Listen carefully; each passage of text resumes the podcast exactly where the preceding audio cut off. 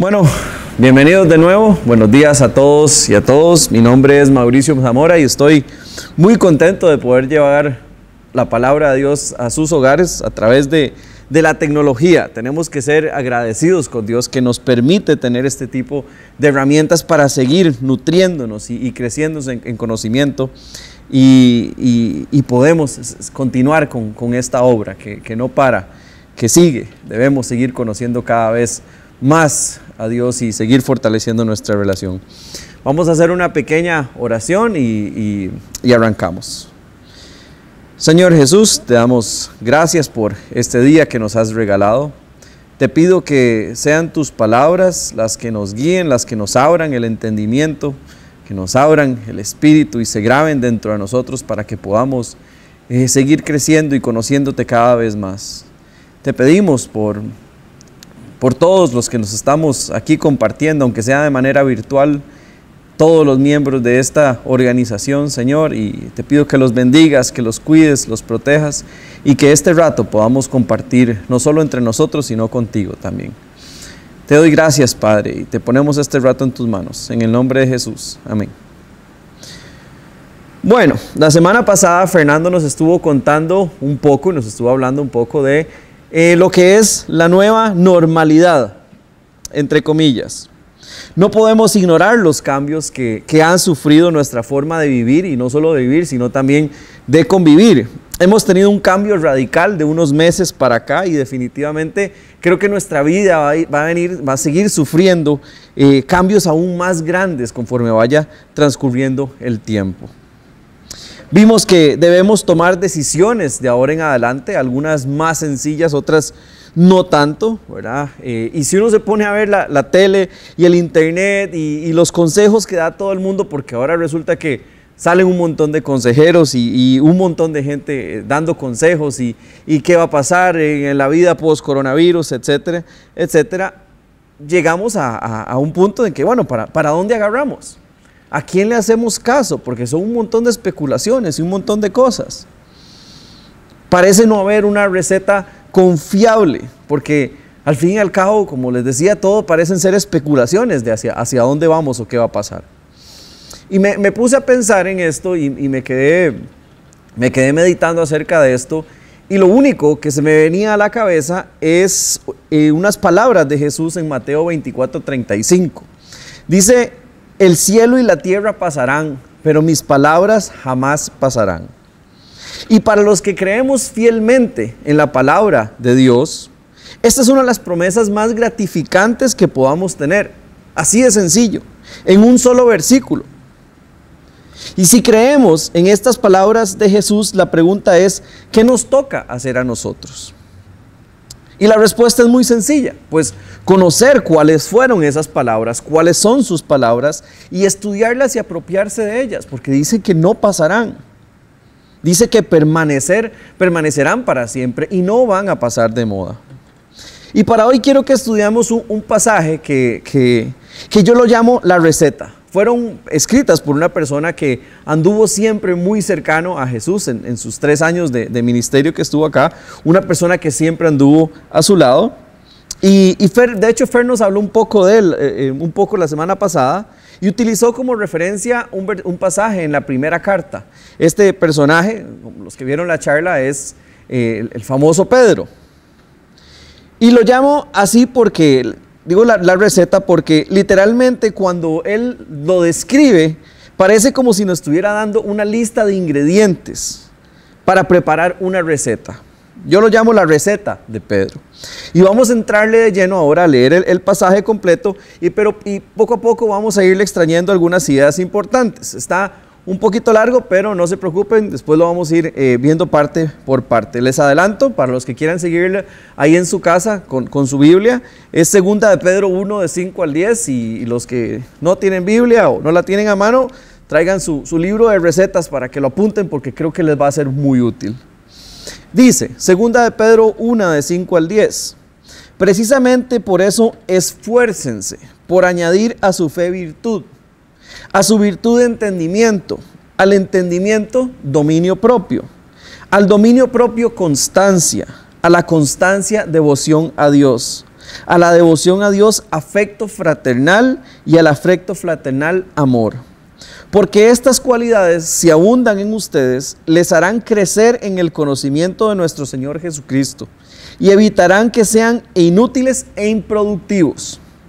En cambio, el que no las tiene es tan corto de vista que ya ni ve y se olvida de que ha sido limpiado por sus, de sus antiguos pecados. Por lo tanto, hermanos, esfuércense más todavía por asegurarse del llamado de Dios que fue quien los eligió.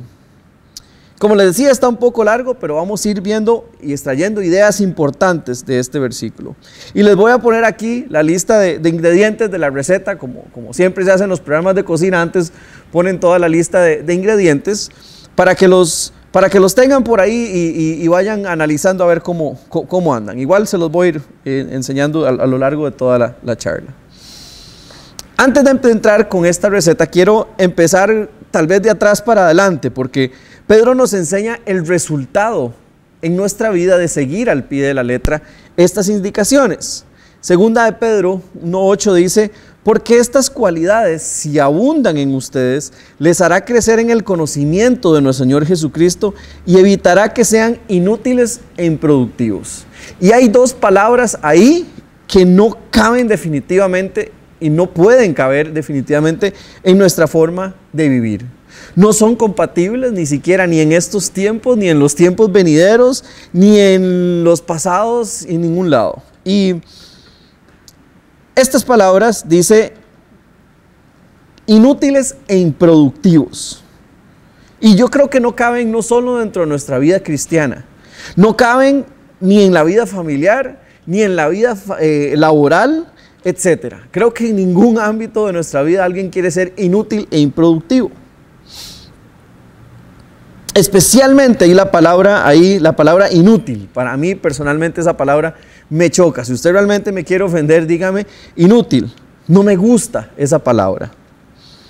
Debemos ser cada día más eficientes, aprender a administrar mejor nuestros recursos, todo lo que tenemos a nuestra disposición, tiempo, dinero, herramientas, etcétera debemos de administrarlo para que sea lo más útil y productivo posible. No son tiempos y nunca han sido tiempos tampoco de andar desperdiciando nada. Y el segundo punto que quiero que veamos antes de entrar en la receta propiamente es lo que dice Pedro antes de, de, darnos la lista de ingredientes. Y creo que no estaba en el pasaje inicial, pero está en el versículo 4.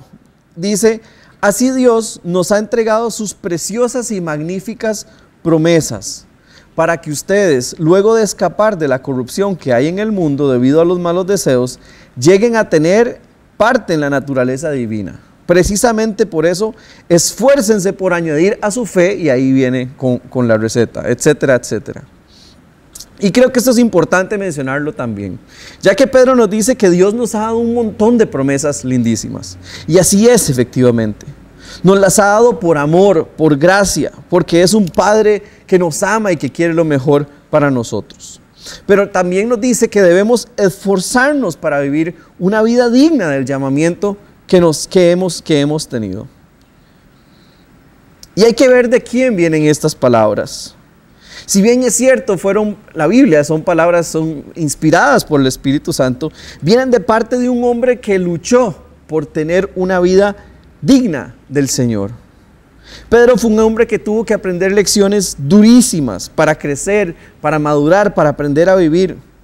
Un hombre que dudó, negó tres, en tres ocasiones a Jesús inclusive. Tuvo que aprender a punta de golpes, pero también fue testigo de, las, de cosas maravillosas y cosas increíbles y fue testigo de promesas impresionantes que Jesús tuvo para él.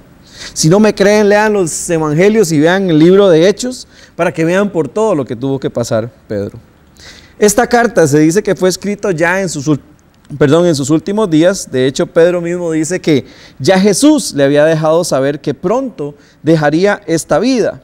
Y Pedro dice que escribe estas cosas para hacer todo lo posible para que las recordemos aún después de su muerte. Y ahora sí, entrémosle de lleno a, la receta como tal. Segunda de Pedro 1 de 5 al 7 dice, precisamente por eso esfuércense por añadir a su fe virtud, a su virtud entendimiento, al entendimiento dominio propio, al dominio propio constancia, a la constancia devoción a Dios y a la devoción a Dios afecto fraternal y al afecto fraternal amor. Punto número uno y probablemente para aquí ya para, aquí, para algunos aquí ya pierde todo el atractivo, porque empieza con una palabra, y esa palabra es esfuerzo. Y dice que el esfuerzo es el empleo de medios superiores a los normales para conseguir un fin determinado. A ver, a todos nos gusta lo que es gratis, ¿verdad? Todo donde usted ve algo gratis, la gente siempre está alrededor. Y ahora eh, son los famosos giveaways que vemos, ¿verdad? Están de moda y cuanta cosa nos piden que hagamos para un giveaway, ahí nos, apuntamos. Jesús inclusive nos ofrece una vida nueva, una vida eterna una gran cantidad de promesas para nuestra vida. Y todo esto es de manera gratuita, no hay nada que podamos hacer para nosotros ganarnos esas cosas que Jesús nos ha prometido. Y obviamente a todo mundo le llama atención eso, porque es gratis. Pero la nueva vida con Cristo es un regalo, pero también es un pacto con privilegios y responsabilidades. Y esto requiere de un esfuerzo. Una vez escuché a alguien decir que el cristianismo es algo eh, para, para cobardes que es algo para débiles, porque tienen que creer en algo para poder hacerle frente a la vida. Y, en los que hemos pasado por ahí sabemos que esto no es cierto. Es todo lo contrario. Requiere de, un, de nuestro esfuerzo para hacer un cambio de dirección. Requiere muchas veces tener agallas para tomar decisiones, para vivir una vida recta. La gente que seguía a Jesús en esa época realmente estaban dispuestos a seguirlos. Pedro era un pescador de hombres y ahí andaba detrás de Jesús por todo lado. Seguían a Jesús por largos días. No andaban con él solo por, por un ratito el sábado, el domingo en la mañana, o no, andaban con él todo el tiempo. ¿Y para qué debemos esforzarnos? Y es aquí donde empieza a darnos los ingredientes para esta receta. A los que les gusta cocinar saben que la mayoría de las recetas deben de tener una base, una base para, para empezar a preparar las cosas. Y en este caso, la base de esta receta es la fe. Dice Hebreos 11:6, en realidad sin fe es imposible agradar a Dios, ya que cualquiera que se acerca a Dios tiene que creer que Él existe y que recompensa a quienes lo buscan. Sin la fe definitivamente no podemos empezar. Ese es el primer ingrediente que debemos tener. Debemos tener nuestra fe bien puesta y fundamentada en Jesucristo. Romanos 10, 17 dice, así que la fe viene como el resultado de oír el mensaje, y el mensaje que se oye es la palabra de Cristo. Para poder poner nuestra fe en algo, necesitamos entender en qué la vamos a depositar. Y esto solo se logra escuchando el mensaje de la Biblia, escuchando el Evangelio, estudiándola y poniéndola en práctica. Decía Hebreos que Dios recompensa a quienes lo buscan y a través de la fe. Por eso los animo a que Sigan escuchando las charlas los domingos, los jueves o ahora pueden escucharlo a la hora que usted quiera, el día que usted quiera, las veces que quiera. Pero lo importante es que usted se pueda seguir alimentando de la palabra de Dios de alguna manera. Y ya que tenemos la fe y nuestra base, la base de nuestra fe, dice Pedro que debemos agregarle virtud. Y este probablemente no sea un ingrediente muy común, ¿verdad? Tal vez que, a qué suena virtud o qué es virtud. Y dice que la virtud se denomina a la cualidad humana de quien se caracteriza por obrar bien y correctamente. Virtud es sinónimo de buen comportamiento. De hecho, en otras traducciones utilizan la frase buen, buen comportamiento en vez de, en vez de virtud. Una persona virtuosa es una persona que se esfuerza por siempre tener una buena conducta. Y no solo hacia Dios, sino hacia los demás. Y definitivamente tener un buen comportamiento tiene que ir acompañado de algo que se llama obediencia. Y la forma, la fórmula para vivir una vida en obediencia es muy sencilla, tal vez de decir, no tanto de hacer, pero es hacer caso. No hay otra manera de poder llegar a la obediencia simple y sencillamente hacer caso. La Biblia es sumamente clara con respecto a lo que debemos hacer y lo que no debemos hacer. Y el tratar de vivir nuestra vida apegados a lo que Dios manda es lo que nos convierte en personas virtuosas. Y eso es lo que nos, sugiere Pedro. Un ejemplo de eso nos lo da la Biblia en el libro de Proverbios, las mujeres se lo saben de memoria, eh, que es Proverbios 31.10, que a esa mujer virtuosa, ¿quién la hallará? Porque su estima sobrepasa largamente a las piedras preciosas. En otras traducciones se refiere a la mujer virtuosa como mujer ejemplar. Pablo también en Filipenses nos dice, Filipenses 4:8, por último, hermanos, consideren bien todo lo verdadero, todo lo respetable, todo lo justo, todo lo puro, todo lo amable, todo lo digno de admiración. En fin, todo lo que sea excelente o merezca elogio. Eso es una persona virtuosa. Sin esforzarnos por tener un buen comportamiento, nuestra receta para vivir una vida ejemplar y agradable a Dios está incompleta. Y pasamos al próximo ingrediente, porque el próximo ingrediente dice entendimiento. ¿Y por qué es tan importante esto, el entendimiento o el conocimiento, como dicen otras versiones?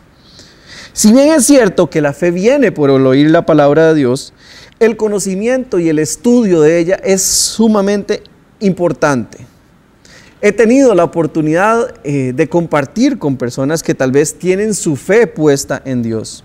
Son personas de buena reputación, son personas virtuosas, personas con buenas intenciones. Tuve una vez este, la oportunidad de dar, un, estudio de Biblia a una persona que, curiosamente era una, persona esforzada y, con ganas de la fe y todo, pero él me decía, los únicos comentarios que hacía es que el, el pastor el otro día dijo, es que leí un pensamiento que decía, es que una persona me dijo que deberíamos de creer en esto o que yo debería hacer esto. Y muchas de esas cosas eran doctrinas basadas en opiniones personales, formas de pensar y muchas en conceptos erróneos y carecían de principios bíblicos. Y lo que pasaba era que esta persona no estudiaba la Biblia. Es más, rara vez la leía. Me decía que tenía años de estar yendo a una iglesia y asistir a un grupo y participar en charlas, pero que nunca se había puesto a estudiarla. Nunca la habían motivado a unirse a un grupo, a un estudio y estudiar la palabra de, de Dios. Isaías 43, 10a dice, ustedes son mis testigos, afirma el Señor son mis siervos escogidos para que me conozcan y crean en mí y entiendan que yo soy. No podemos conocer a Dios ni fundamentar nuestra fe ni nuestro buen comportamiento en, que, en, lo que, en lo que aquel dice o lo que aquel recomienda o lo que aquel propone. No, tenemos que conocer lo que dice la palabra de Dios y basar nuestra fe y nuestro conocimiento y nuestro buen comportamiento en todo aquello que dice la Biblia. No debemos eh, irnos por lo que nos dicen los demás. Y es por eso que es sumamente importante. Y como todas las recetas bien elaboradas, siempre llega un punto en que, en que llega una parte difícil y llega, llega, tiene algún grado de dificultad mayor que otro. Y para mí esta es la parte más difícil de esta receta que nos propone eh, Pedro. Los siguientes ingredientes los puse juntos porque creo que van de la mano el uno con el otro. ustedes han visto ahí recetas en que eh, bata esto por un lado y en un bowl agregue las partes secas mejor y revuélvalas todas y después agréguelas. Bueno, básicamente esto es lo que, lo, que, lo que vamos a hacer acá porque creo que van muy relacionadas entre sí. Dice que debemos agregar dominio propio, constancia o paciencia, depende de la versión, y devoción a Dios. Y ese es el punto, como les decía, donde se pone más difícil el asunto, por lo menos para mí. En el libro de Gálatas, en el capítulo 5, nos describe los frutos del Espíritu Santo. Y, y tanto la paciencia como el dominio propio son frutos del Espíritu Santo. Los frutos no nacen así porque así de la nada. Hay que fortalecer la planta o hay que fortalecer el árbol para que, para que surjan esos frutos. Brotan a raíz de acuerdo a lo que dice la Biblia, de una permanencia de nosotros en Jesús y de Jesús en nosotros. Y para eso necesitamos algo que se llama devoción a Dios. Y eso es lo que nos menciona Pedro también. Y déjenme, explicar, explicarles un poco. La devoción no es una actividad, es una actitud hacia Dios. Esta actitud se compone de tres elementos esenciales que es el temor de Dios, el amor a Dios y el deseo de Dios. Una persona devota, según la definición, es una persona que es aficionada a algo, a una cosa. Y por ejemplo, ¿cómo es un aficionado eh, al fútbol? Y no digo los, puretes, porque habemos aficionados que, que somos solo, nos ponemos la camisa solo de vez en cuando, pero hay personas que son realmente aficionadas al fútbol.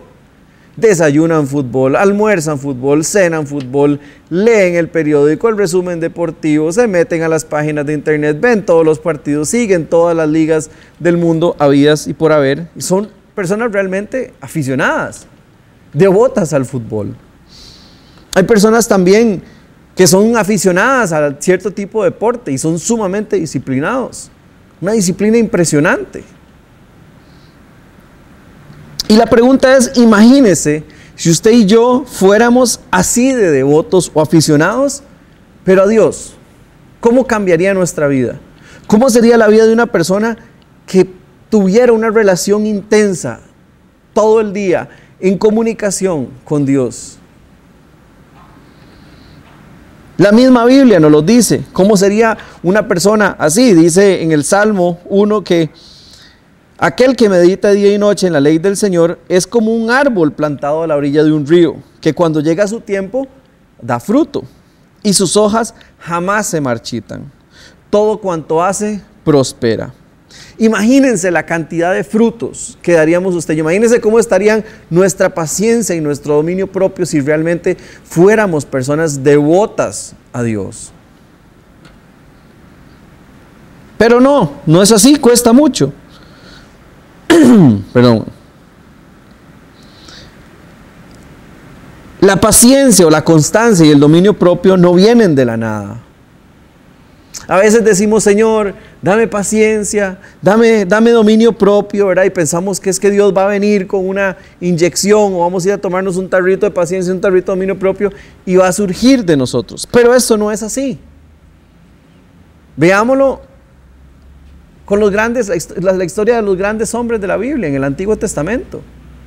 Fueron hombres que realmente pasaron por circunstancias difíciles, pasaron por circunstancias donde su paciencia y su dominio propio tuvieron que ser puestos a prueba. El propio Moisés, José, Daniel, David, y ahí sigue la lista. De hecho, yo hace poco cambié mi forma de, orar hace tiempo. En vez de decirle, Señor, dame paciencia, dominio propio, yo creo que es sabio decirle, Señor, yo sé que su Espíritu Santo vive dentro de mí. Y sé que tanto la paciencia como el dominio propio son frutos de su espíritu. Por lo tanto, ayúdeme a desarrollarlos. Deme lo que sea necesario para que estos frutos crezcan y que pueda sacarles provecho. Pero esto solo se logra a través de una verdadera devoción a Dios. Uno de mis proverbios favoritos, y diría yo que resume muy bien estos ingredientes, es Proverbios 16:32. Dice, más vale ser paciente que valiente. Más vale dominarse a sí mismo que conquistar ciudades. Y cuesta, y cuesta llegar a este punto.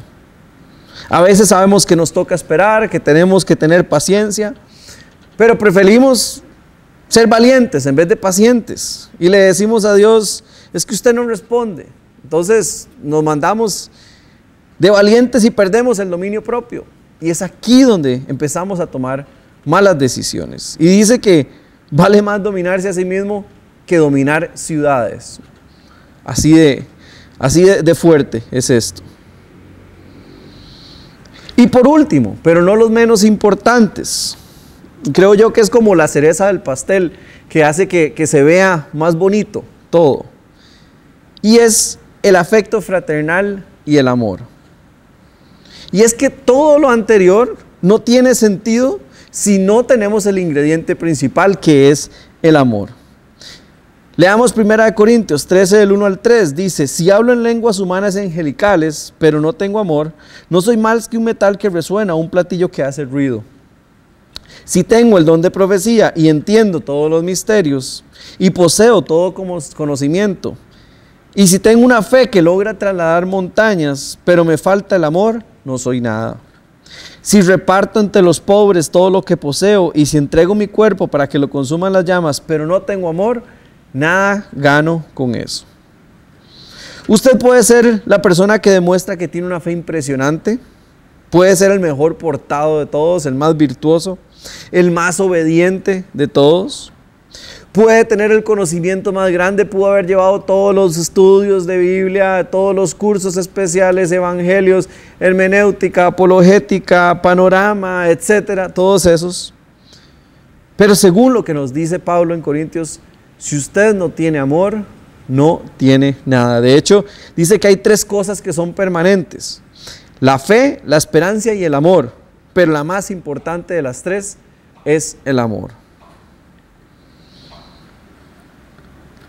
Y les vuelvo a poner aquí la lista de ingredientes. Esfuerzo. Tiene que haber fe. Tiene que haber virtud buen comportamiento, tiene que haber conocimiento, entendimiento de la palabra de Dios. Tiene que haber dominio propio y constancia en nuestra vida. Devoción a Dios, amor fraternal y amor. Y esto es lo que nos propone Pedro para llevar una vida digna y de acuerdo a lo que fuimos llamados. Esto no es una especulación, esto no es una proyección o no es una opinión de alguien, esto es la palabra de Dios. Y la pregunta es, ¿cómo anda usted de ingredientes? ¿Cómo anda esa alacena espiritual para construir esa vida, la que nos llama? ¿Qué ingredientes le faltan a su receta para llevar una vida útil y provechosa? Y vean, vean qué delicado, porque de acuerdo a lo que dice Pedro, se puede ser un cristiano inútil e improductivo. Sí. Sí se puede ser. Dice que aquella persona que carece de estas cosas se puede convertir en un cristiano inútil e improductivo. A ninguno de nosotros creo que nos llamen así. Es más, el mismo Jesús cuenta en una de sus parábolas acerca de alguien que llegó donde su Señor y, le, le dijo, lo recibió como siervo inútil, malo y perezoso. Qué duro. Y para que no suene feo, les voy a hacer la pregunta en positivo. ¿Está usted siendo útil y productivo? Y para ser útil y productivo dice que estas cosas no solo basta con poseerlas, sino que deben abundar en nosotros. Debe haber abundancia de todo esto. En el versículo 9 nos describe cuáles son, cómo son estas personas también que escasean de estas cualidades. Porque dice, en cambio, el que no las tiene es tan corto de vista que ya ni, ni ve y se olvida de que ha sido limpiado de sus antiguos pecados. Perdón. Por lo tanto, hermanos, esfuércense más todavía por asegurarse del llamado de Dios, quien fue quien nos eligió. Esto fue escrito hace dos mil años. Yo lo llamaría más bien adaptar nuestra forma de vivir y nuestro llamado a cualquiera de las condiciones en las que va a vivir el mundo, porque esto no estamos pasando no va a ser tal vez ni la primera, no ha sido ni la primera ni la última. Y les recuerdo nuevamente, esto no es una especulación, esto no es una proyección, esto no es una teoría, esto no es una corriente eh, de pensar, esto no es una opinión de alguien o una sugerencia. Esto es la palabra de Dios y esto es lo que nos llama a vivir y lo que nos llama a hacer. Y como lo decía Jesús en Mateo, cielo y tierra pasarán, pasarán miles de cosas, pero la palabra de Dios permanece para siempre. Por eso es lo único en lo que podemos poner nuestra confianza. Vamos a orar. Señor, gracias porque tu palabra es clara, es directa. Gracias, Señor, porque en 5, 6, 7 versículos nos dejas muy claro, Señor, lo que quieres para nuestra vida. Gracias porque nos dejaste ejemplos como estos, Señor, para que podamos caminar en rectitud y podamos encontrar una guía en nuestro camino en momentos donde hay tanta incertidumbre, donde no se sabe uno a quién escuchar o para dónde agarrar. Tú sí nos ofreces un camino, nos ofreces una verdad. Te pido por todos los que estamos acá para que podamos apropiarnos de tu palabra, conocerla, saborearla y ponerla en práctica. Gracias Señor por todos los hogares que están viendo este mensaje. Te pido que los bendigas de manera especial. A cada uno de ellos. Que te hagas cargo, Señor, de sus necesidades. No solo las económicas, sino también las espirituales, Señor. Te doy gracias, Padre. Y te dejamos el resto del día en tus manos y esta semana que empieza también. Eh, la ponemos para que sea una semana de buenas noticias, una semana de esperanza y una esperanza de, llena de tu amor. Te damos gracias y te pido todo esto en el nombre de Jesús. Amén.